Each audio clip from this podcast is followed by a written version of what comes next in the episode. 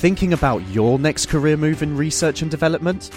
Then it's time to make your move to the UK. The nation that's investing 20 billion pounds in R&D over the next 2 years. The nation that's home to 4 of the world's top research universities. The nation where great talent comes together. Visit gov.uk forward slash great talent to see how you can work, live, and move to the UK. As a person with a very deep voice, I'm hired all the time for advertising campaigns. But a deep voice doesn't sell B2B, and advertising on the wrong platform doesn't sell B2B either. That's why, if you're a B2B marketer, you should use LinkedIn ads. LinkedIn has the targeting capabilities to help you reach the world's largest professional audience. That's right, over 70 million decision makers all in one place. All the big wigs, then medium wigs, also small wigs who are on the path to becoming big wigs. Okay, that's enough about wigs. LinkedIn ads allows you to focus on getting your B2B message to the right people. So, does that mean you should use ads on LinkedIn instead of hiring me, the man with the deepest voice in the world? Yes. Yes, it does. Get started today and see why LinkedIn is the place to be to be. We'll even give you a $100 credit on your next campaign. Go to linkedin.com slash results to claim your credit. That's linkedin.com slash results. Terms and conditions apply.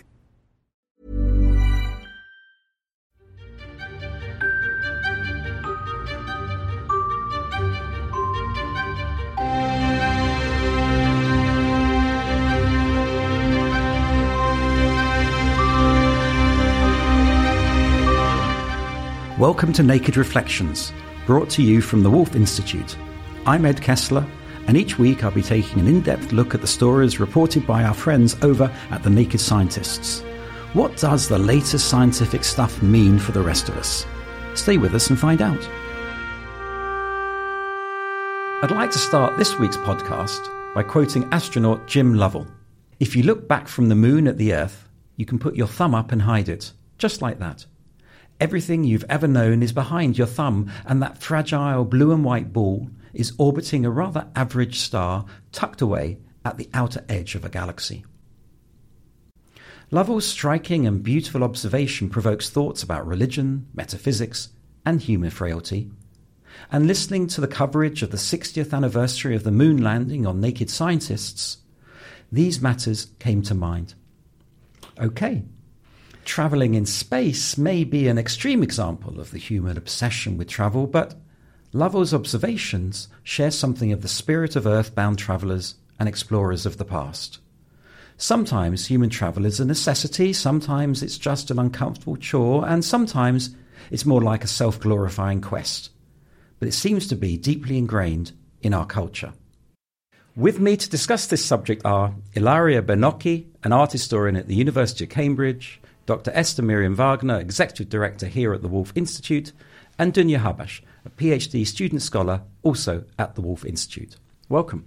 Thank Hello. you. You've all studied travel in your research. So let's start, Miriam, 800 years ago. To what extent was travel in the medieval period a pilgrimage or a package holiday? First, I think the first thing I would like to say is that travel was very, very common. It was much more common than we think. People traveled quite freely all around the Mediterranean, into India, into Yemen. And um, there were pilgrimages, um, but there was also package because if you wanted to go on a pilgrimage, you couldn't just you know travel on your own on your own boat. You had to entrust yourself into the hands of a captain who would ship you, who would protect you from pirates because piracy was a big deal. A lot of people were uh, captured on ships and then sold in, in foreign lands, which was a big danger. There were also a lot of um, merchants who traveled. And very often it was a combination of things. So you would have a purpose for your travel. You would go, for example, on a pilgrimage, but you would stop over in other countries and visit people. There's this famous um, uh, poet, uh, Judah Halevi, who traveled on a pilgrimage to the Holy Land, but he stopped over in Egypt and he was um, invited into all people's houses for dinner and he, he got really sick of it. He didn't like being invited around, sort of reached sort of from one person to the other uh, for dinners, for festivities. But he was such a celebrated poet that people just, you know, really wanted to have him over at their house. He died actually once he reached the Holy Land, but on his way to the Holy Land, he was a proper tourist. He stopped over in Cairo, he stopped over in Alexandria. What about you, about you Ilaria? As a, a scholar of, of the art and, mm-hmm. and, and, the arts, tell us a little bit about how travel is represented in artistic, uh, in artistic form.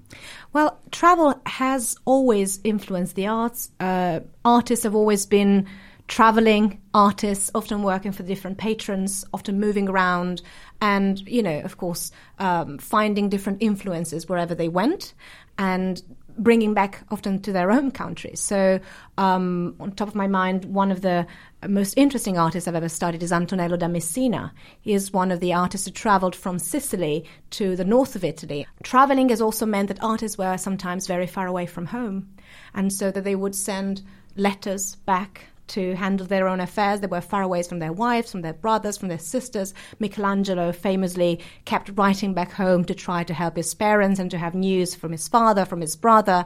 And so, and indeed described uh, in his letters many of his uh, his works. So, did that affect his art? Being away, being fe- feeling um, isolated and lonely.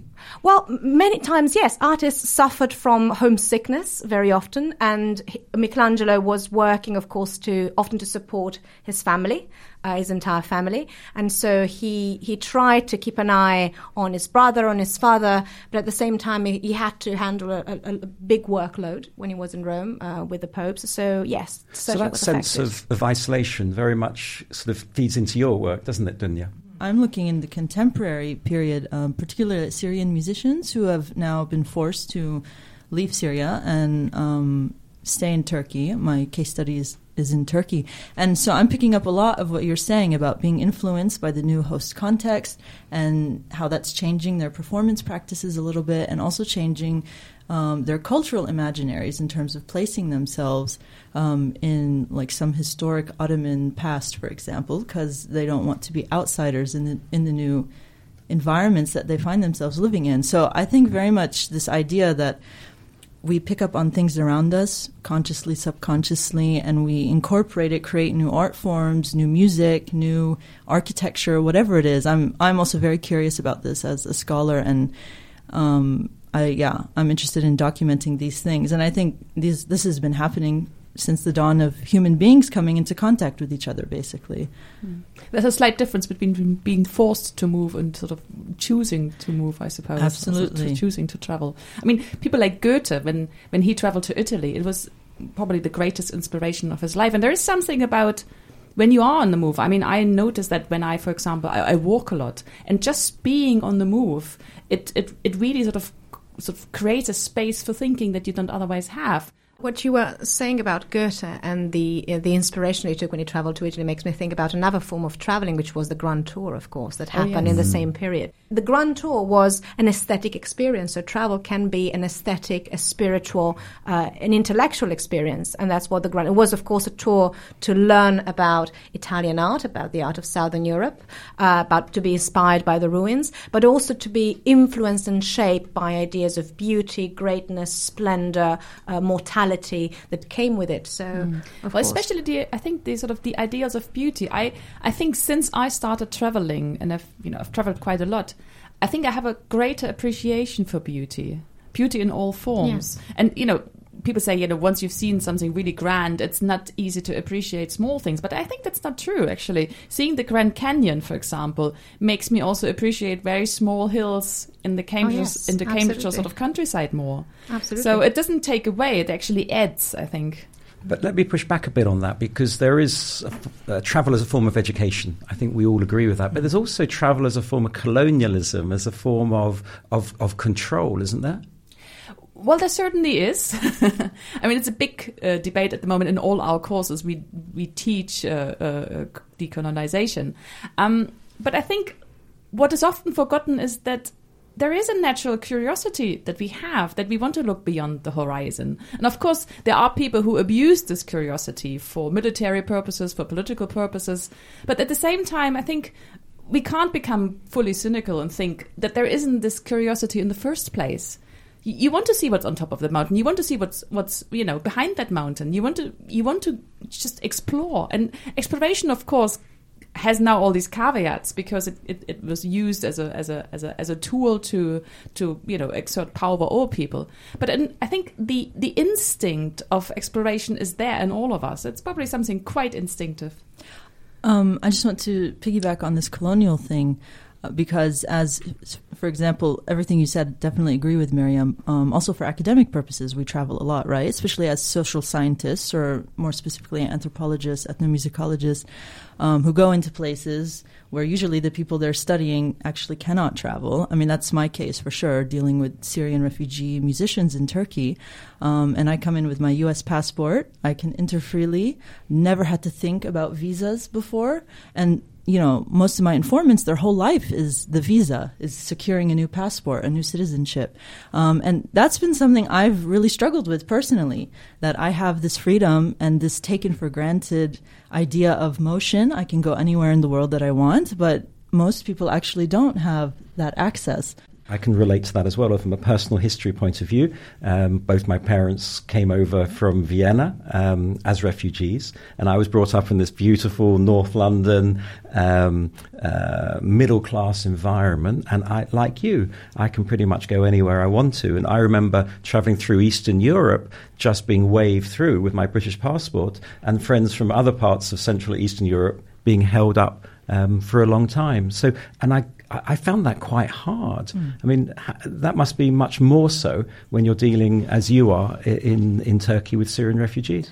Absolutely, Ed. I mean, to be honest, I don't think I've quite found a way to deal with it. It's it's really really difficult. I think the best thing that I try to do is to listen openly to them as much as possible, and um, I try to emphasize also my Syrian heritage, which makes them feel like I'm somehow connected to them um, historically as a community also, and I think that's helped a lot because they feel because a lot of them have also encountered more you know Western European researchers doing similar things. Um, so and also, I tell you, in my experience is also that people um, want you.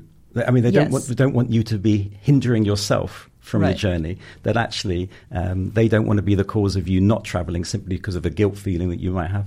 Absolutely, yes. Um, so I've had a lot of positive uh, um, reactions um, in the field, but it, still, I can't get away from this this idea, especially when a lot of them tell me, Dunya, can you help me get connected with UNHCR? Can you help me, um, you know, figure out a way to find a visa to leave Turkey, for example, or to leave Jordan? I did some research in Jordan as well, and that was very difficult. Saying sorry, I don't have those connections, um, and I'm still dealing with with this issue very much in my work.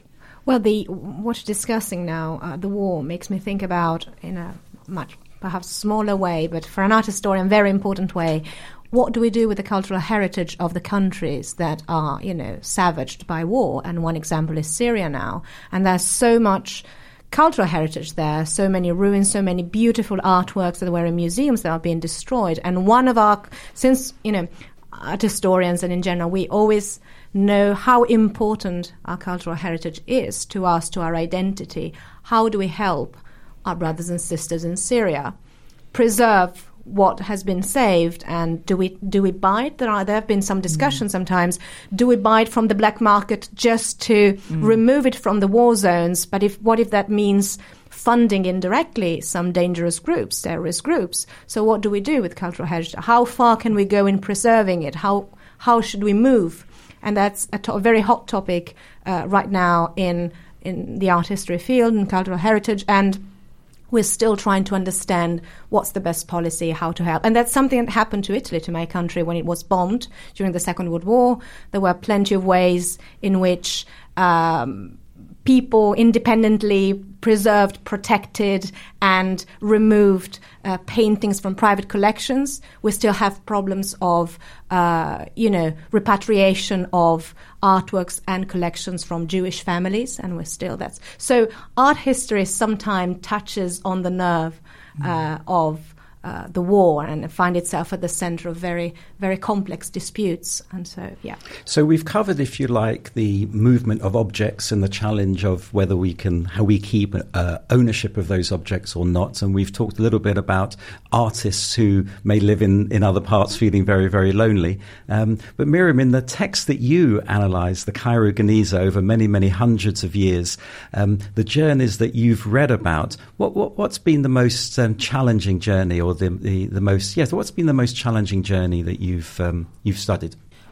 Well, there is the story of the brother of Maimonides. Um, he he basically travels alone through the desert to a, a port in Sudan, um, and he only has to do it because he somehow missed his caravan, and um, he was supposed to just travel down to the port and then buy goods there and come back. But because he manages to do this quite dangerous travel through the desert by himself, he um, once he arrives in the, in the in the port town, he actually finds that the caravan he was originally supposed to go with had been robbed, and people had lost their money and had lost goods. So he thought, "Oh my God, this is a this is a this undertaking is really blessed by God." Um, so he decides to step on a boat and actually go to India or to Yemen himself to to buy goods there. And he writes a letter on the day of basically just before he leaves, and we have that letter, and we know he drowned on that first voyage that he ever took. So we know that because Maimonides writes about it. He said, I lost my brother and uh, I spent a year in bed clutching his last letter and crying over it. And we have that letter and it has a lot of stains on it and it has a lot of holes in it. So I think this is the most moving story that I've seen uh, because it's so it, it's so complete because we know from it from from the historiography, but it, we also have the actual document there.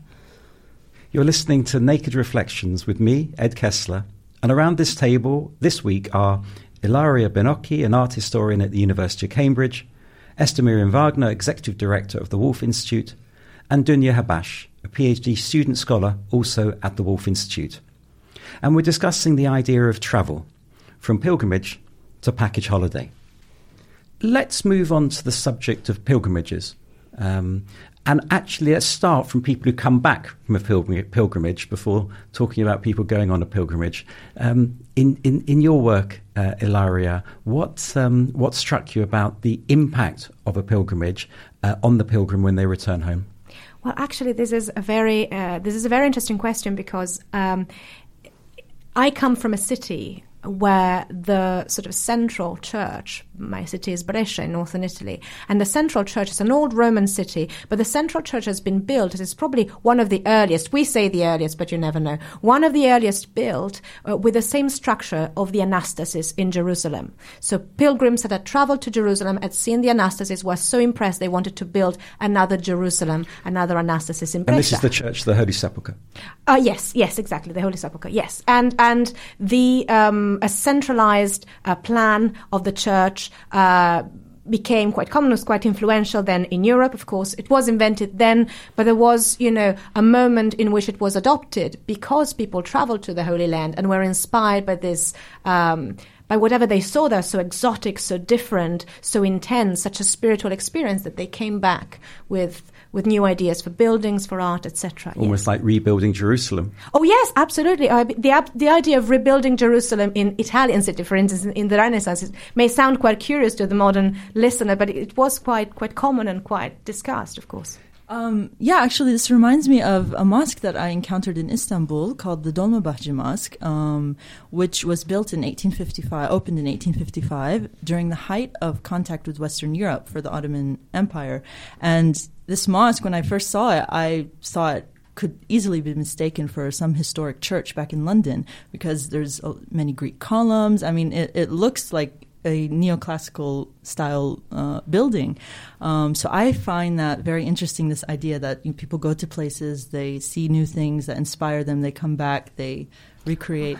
It sounds like the famous saying that the Romans had, you know, that when they conquered Greece, Greece conquered them. You know, mm-hmm. Graecia capta Ferrum Victorem and so and the same with it, I think, with the with the East. That you know, uh, Europeans traveled to the East and were so impressed by its beauty and by its tradition that they tried to imitate it and acquired many of its uh, aesthetic ideas and incorporated into into Western art. I believe, yeah. And, and the movement not only of, of ideas and of uh, uh, physical construction, but the movement of people to holy places mm. is something that is very much at the heart of our faiths, the Abrahamic faiths, and also, of course, the uh, Indian religions as well. So let's just touch on this question of the, the Hajj, because Miriam mentioned Judah Halevi, who was making the pilgrimage to the Holy Land. Um, was it around one of the three pilgrim festivals he was going for? Or? I actually don't know that. I mean, we, we, have quite a lot of pilgrimage literature in the Geniza. There are even sort of guidebooks to particular places. You have to visit when you go to the Holy Land. You have to visit those sites. It's uh, you know, it's like a um, what, what are the, the, the, travel guides these days? The Lonely Planet. the Lonely Planet, yes. exactly. It's the Lonely Planet of, of 11th century. but the word hug, of course, it reminds one of the Hajj, uh, dunya. Yes, um, which is, of course, a very central practice um, for practicing Muslims. And the interesting thing, I think, um, not in turn like not just the spiritual aspect of it, but also the the kind of socio political aspects that came with it. Because especially during the rise of the Islamic uh, empires, um, you had people from all over the empire that would gather every year, and a lot of exchange of ideas and technology happened during this two weeks every year in Mecca, um, which is what caused lots of innovation around the empire, and it was a good mechanism for um, communicating with other parts of it. So it was a good management of ideas and technologies and, and inventions.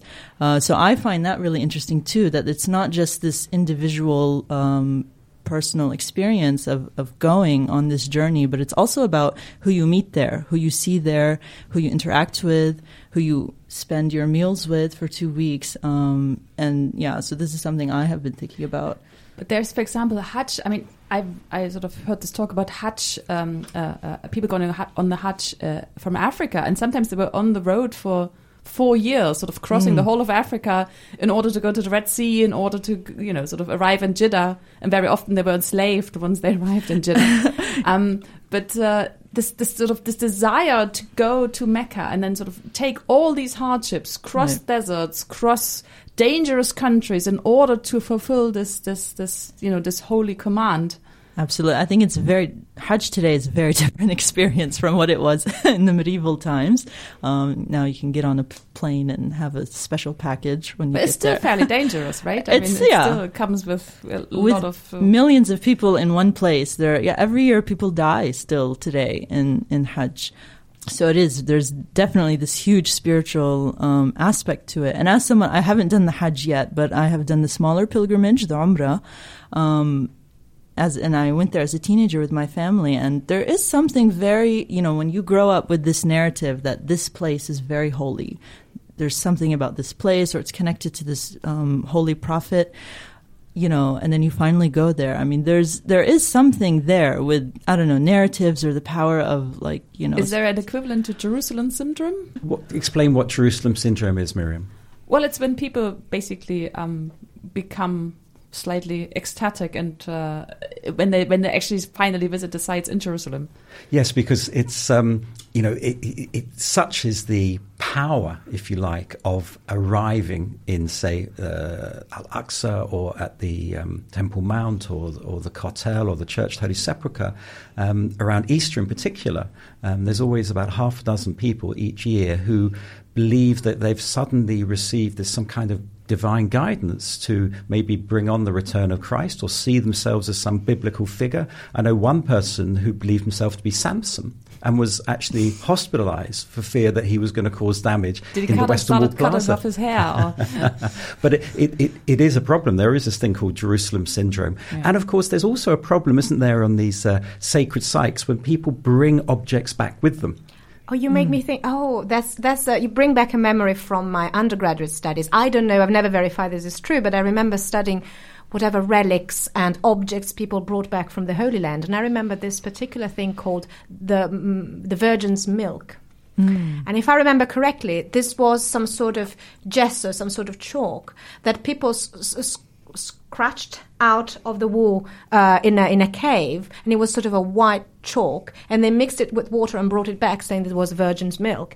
And all these sorts of relics and strange objects that were then enshrined in silver, in gold, and beautifully, and, and, and did shape art in the West. But of course, you know, uh, many of them, uh, if not all of them, but many of them are, have quite curious stories themselves. So. Well, that's right. I mean, uh, you mentioned the, the Church of Anastasis, but, Yeah. you know, that was, uh, um, if you like, the true cross was uncovered by Oh, Helena in, in yes. the 325 or whatever yes. it was. And we have many, many, many uh, churches claiming to have pieces of the true cross uh, in beautiful reliquaries uh, built with great iconography. So it would be a, definitely a big, big cross if all of them were true.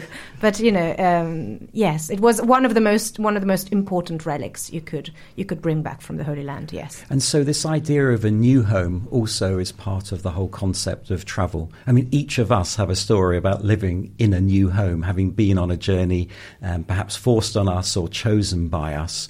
Um, and I think that's something that is worth exploring. What's it like moving from one place to another?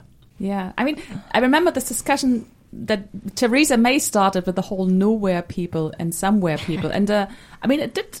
I, I thought about this, and, and to a degree, uh, she was right because I think having removed myself from my East German, you know, the East German town that I grew up in, when you remove yourself, you become a lot freer. You become free of of traditions. You become free become free of custom. You become free of you know having to do things a certain way, which causes some sort of disconnectedness. I think in you, and it's it's sort of. I think I don't take life as seriously as I used to. Somehow there's a, a sort of slightly, sort of strangely disconnected because you're out of your community. Um, and this is something that goes back. I mean, for example, in the Geniza, there's a really famous businesswoman, and she can only be a famous, scandalous businesswoman because her family, her father and her, her mother, they moved from somewhere else, so she doesn't have an extended family, and she can live as she wants because she's free from these family ties. So you are not as grounded in a good sense, but you're also not as grounded in a bad sense. Well, that's something that I experienced too, and I think um, being an Italian, I moved to England. Uh, it's a it's a small step, but still a big step in some ways culturally, and. I, I wouldn't know. I'm sure I'm enriched. I'm sure I see things that I couldn't see before. That are things. I think one of the the most humbling lessons has been to understand what English people find beautiful and find interesting.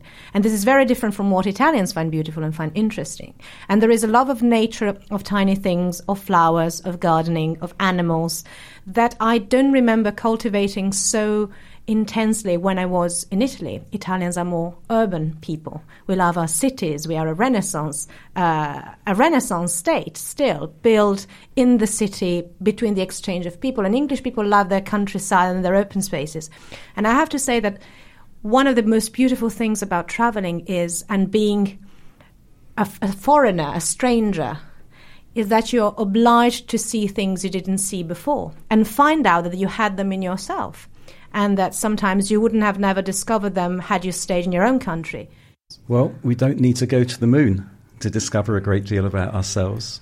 My thanks to our guests, Ilaria Bernocchi, Esther Miriam Wagner, and Dunya Habash. And thanks also to you too for listening. If you'd like to get in touch with any comments, thoughts, feedback, or reflections of your own, you can email reflections at naturescientists.com. In the meantime, you can find more episodes of Naked Reflections and subscribe to the Naked Reflections podcast at nakedscientists.com slash reflections. Do join us next time when we'll be talking about looking on the bright side, hope, faith, and optimism.